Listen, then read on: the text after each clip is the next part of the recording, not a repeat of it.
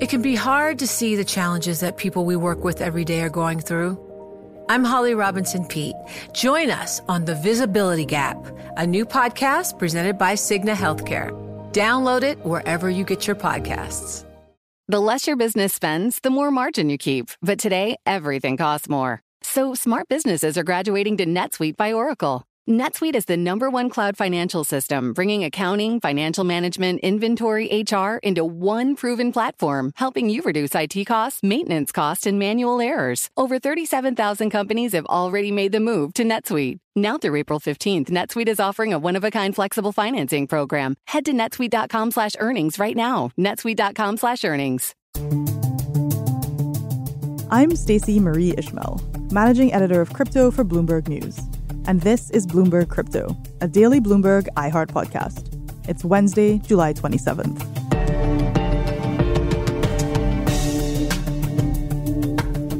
There's tension in crypto that I'm fascinated by. On the one hand, there's this prevailing belief in the necessity, indeed, the superiority of decentralization. On the other hand, there's reality. When things hit the fan, and they often do, folks tend to respond by seeking a bailout, by demanding someone, perhaps even a regulator, hold fraudsters accountable. And there's a tendency to consolidate around the strongest and biggest players in the market.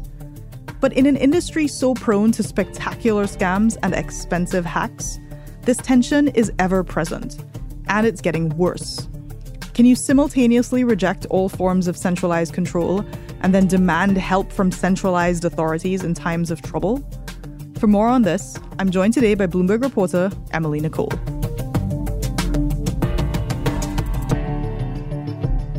We're both in London. We're going to talk about democracy around a time that, UK politics are going through some interesting things in the small d democratic tradition. But today we're really going to focus on the gap between the ideological tenets that underpin certain parts of crypto and how those things play out in reality.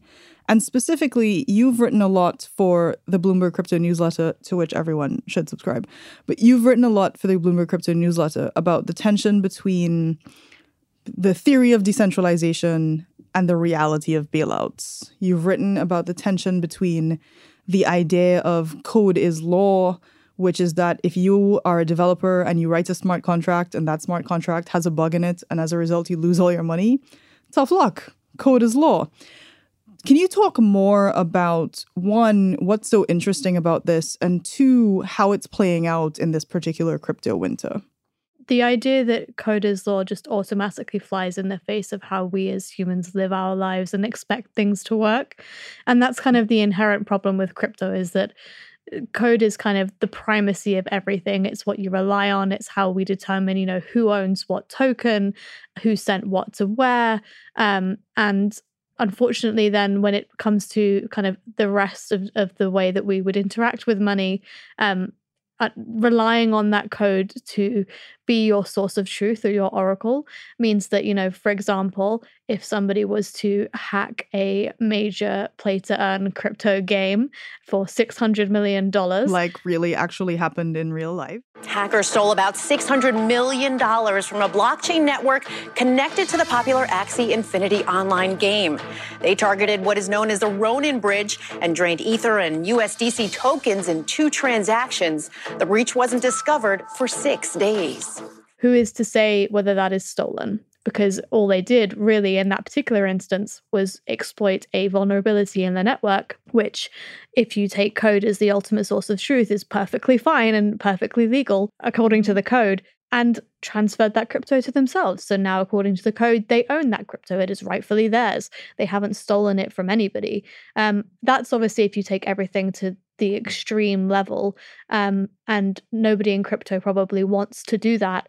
But if we are moving towards a society where everything is based upon code and the way that we interact with all of this stuff is kind of underpinned by that technology, that is the reality that a lot of authorities and legal players will face, is how do you counteract what it says on the blockchain? So before we get into why this is particularly challenging and what we are taking to calling crypto winter, when we say code, what do we mean?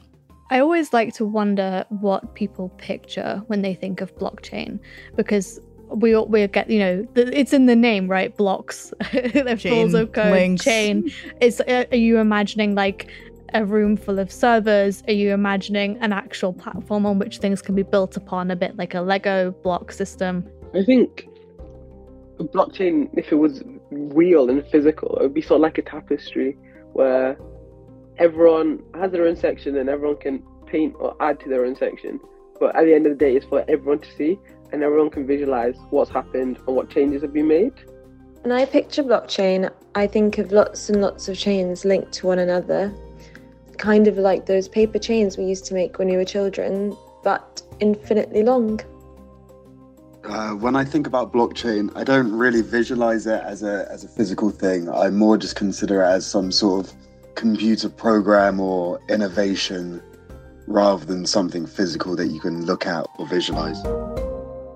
If you were to open it up on your computer, it's a page full of rich text and lots of words and letters and figures that don't mean anything to you. Unless you know that language. Yes, unless you know that language, which very few of us do. But obviously, those are the things that actually run the way that we live our lives, right? Even if we go beyond crypto, if you think about the apps that you have on your phone or the way you get to work in the morning, a lot of stuff runs on code. And so when we talk about code, that's what we're talking about. It's the parts of the technology systems that determine why things happen and when they happen. It's the thing that refuses to set your Instagram feed to chronological order. And or keeps stop showing you suggested posts at the moment. From people that you don't follow. For some people, they want to put more of how we live now on the blockchain. And the practical implications of that are something like, you know, right, so I have a hyphenated first name. There are times when I'm trying to book a flight or do something, I'll get an error message. It's like, your name is not valid. And it fills me with rage, but it's also a reflection of the tyranny of a circumstance in which what is allowed is defined by a software engineer whose name is probably John, who does not have a hyphenated first name, or whose last name doesn't have more, you know, absolutely has more than two characters, for example. And you're like, okay, fine, that's frustrating.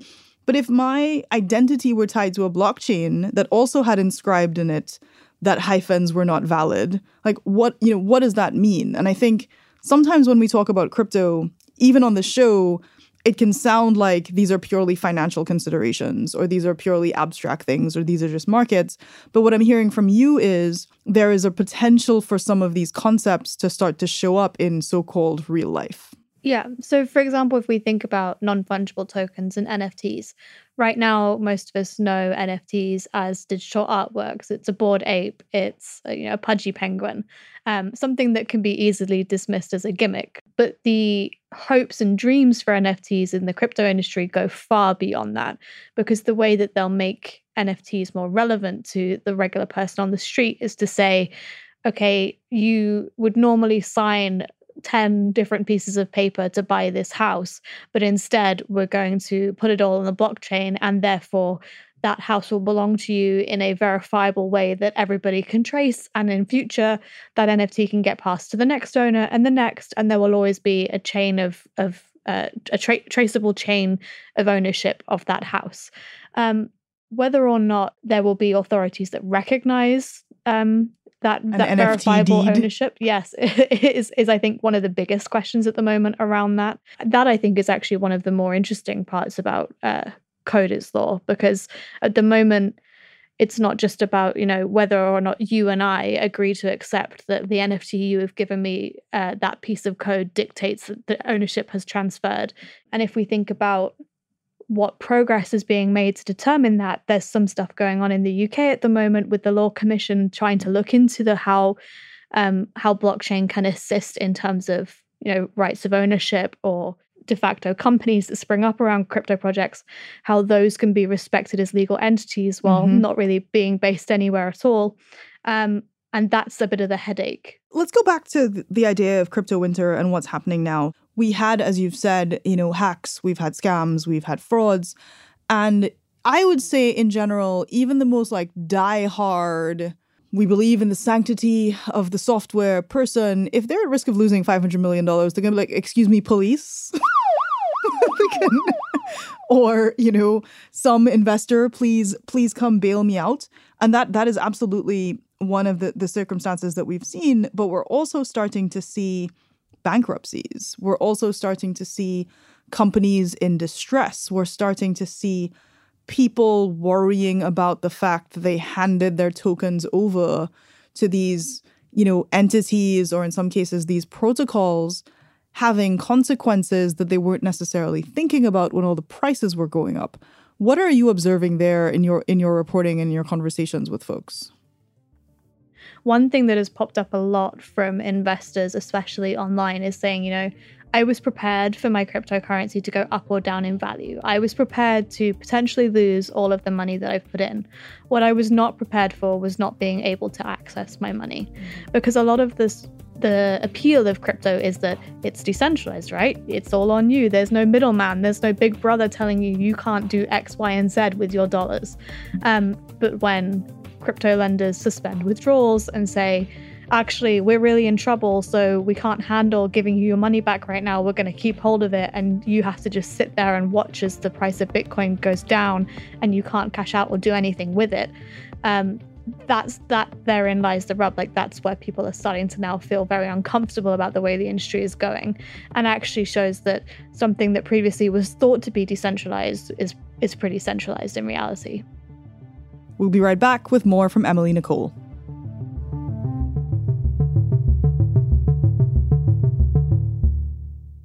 Success is more than a destination. It's a path you take one step at a time. It's dedication, it's fortitude, and it's the work, passion, and grit inside of us that comes before all recognition. That's what Stiefel has been doing for over 130 years, and it's why Stiefel is one of the fastest-growing wealth management firms in the country. And Stiefel goes beyond traditional wealth management to offer you a full suite of banking services, direct access to one of the industry's largest equity research franchises, and a leading middle-market investment bank. Quietly, yet strategically, Stiefel has built a company and culture unlike any firm on Wall Street. Because success is the drive it takes to keep pushing. It's the passion to keep investing. It's the best of each of us made better by the best in all of us. And that is where success meets success. Find a financial advisor at stiefel.com. That's STIFEL.com. Stiefel, Nicholas & Company, Incorporated. Member SIPC and NYSE. You know, it can be hard to see the challenges that people we work with every day are going through. Invisible struggles like stress and burnout, caregiving for a loved one, or being misunderstood. But insight, awareness, and empathy will help us better see the issues they're dealing with. And that can make us and our companies healthier too. I'm Holly Robinson Peete. Join us on The Visibility Gap, a new podcast presented by Cigna Healthcare. Download it wherever you get your podcasts.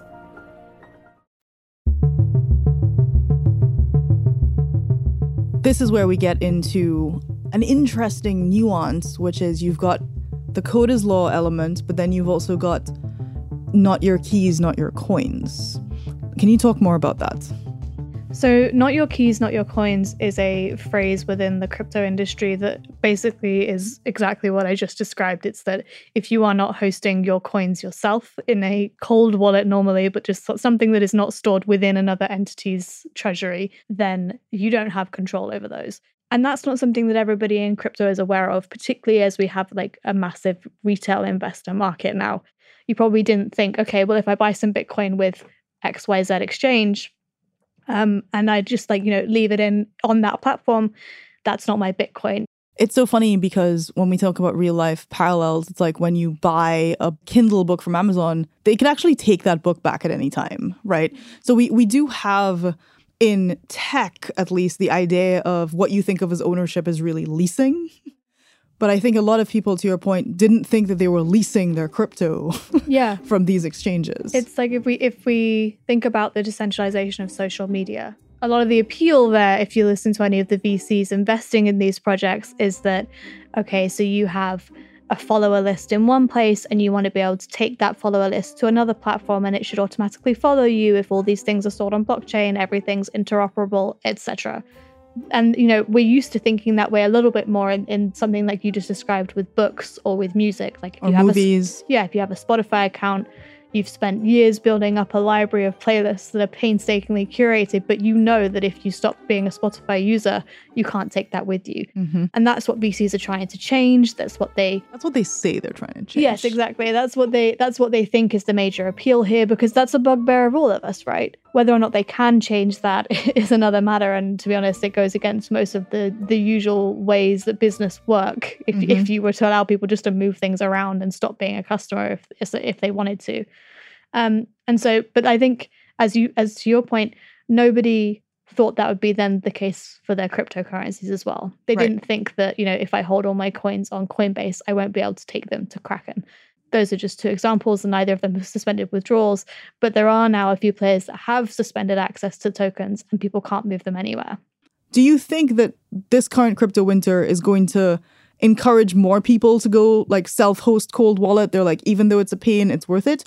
Or do you think people are just going to be like, none of this makes sense. I can't get my coins out if I put it on an exchange. The self-hosting thing is too annoying. I'm going to put my money in a savings account on a high street bank. I'd be slightly more skeptical, I guess, in that present, most of the players that have suspended withdrawals are still relatively niche within crypto as a whole. So the investors that would have been putting their money into platforms like Celsius or platforms like BlockFi, which also suspended withdrawals previously, they would have been kind of a little bit more aware, a little bit more discerning as to how they might go about storing their crypto in future. But as it hasn't happened to a major crypto exchange yet, most people who buy crypto are going to think, well, that looks really sucky for them, but I'm doing okay and I'll take the risk. They may not even be paying attention to the statements that make it very clear that this exactly could happen to them on major exchanges if the situation arose. For the folks who have been burned by, as you rightly point out, the more esoteric parts of DeFi, are you getting any sense that they're still true believers in the code is law idea? Like that sort of fundamentally, even though they're like, but I also want my money back, the libertarian instinct to not be regulated, to not be told what to do, is that persisting? I think it's definitely persisting, at least even if we look outside of DeFi, even if you look straight at the most mainstream part of crypto that is Bitcoin, you're still seeing people shout about how Bitcoin is the only monetary system that's going to work and not be, under the oversight of central banks and governments, the only thing that'll give you true and free liberty in your monetary system. And if you then think about DeFi, there are still players that are offering insanely high yields without really explaining where that yield is coming from. And obviously we don't yet have real customer data on, has there been demand drop-offs? Has there been, businesses having to wind down certain parts of their activities in different jurisdictions? But what we do know is that the market is still struggling. And whether it'll recover, I think there has been a significant knock in confidence as to whether people will continue to buy the idea that yields can be magicked out of thin air, and if you put money in the box and say it is worth something, it'll come out with even more worth on the other side. The box is magic. Thank you very much. Always a pleasure to have you on the pod. Thanks for having me. You can find more of Emily's reporting on the Bloomberg Terminal, on Bloomberg.com, and on Twitter. She's at Emily J. Nicolle. That's Nicolle. On the next episode of Bloomberg Crypto... Earlier this year, the pop music duo known as the Chainsmokers released 5,000 non-fungible tokens for free. These NFTs gave fans a 1% cut of the streaming royalties from their latest album, as well as priority access to concert tickets and free merchandise. What are artists and musicians like the Chainsmokers hoping to achieve with these moves? And how are fans responding? Could the decentralization of the music industry actually be upon us? For more on these questions, I'll be joined by Bloomberg reporter Hannah Miller and by Justin Blau, CEO of Royal, a decentralized music startup. I'm Stacey Marie Ishmael, and this is Bloomberg Crypto, a daily podcast from Bloomberg and iHeartRadio. For more shows from iHeartRadio, visit the iHeartRadio app, Apple Podcasts, or wherever you get your podcasts. Email your questions, comments, or suggestions for the show to crypto@bloomberg.net. And you'll find us on Twitter @Crypto. The supervising producer of Bloomberg Crypto is Vicky Vergalina. Our producer is Mohamed Farooq. Our associate producers are Zanab Siddiqui and Moses Andam. Desta Wanderad is our engineer. Original music by Leo Sidran.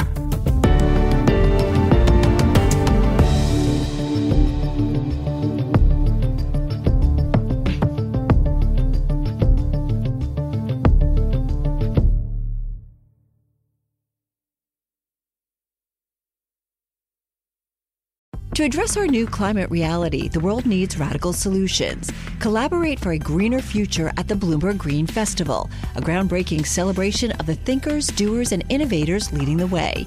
From design and culture to technology, science, and entertainment, hear from inspirational speakers and immerse yourself in climate solutions, July 10th through 13th in Seattle. Title sponsor, Amazon. Get 20% off using promo code Radio20 at BloombergLive.com/Green Festival.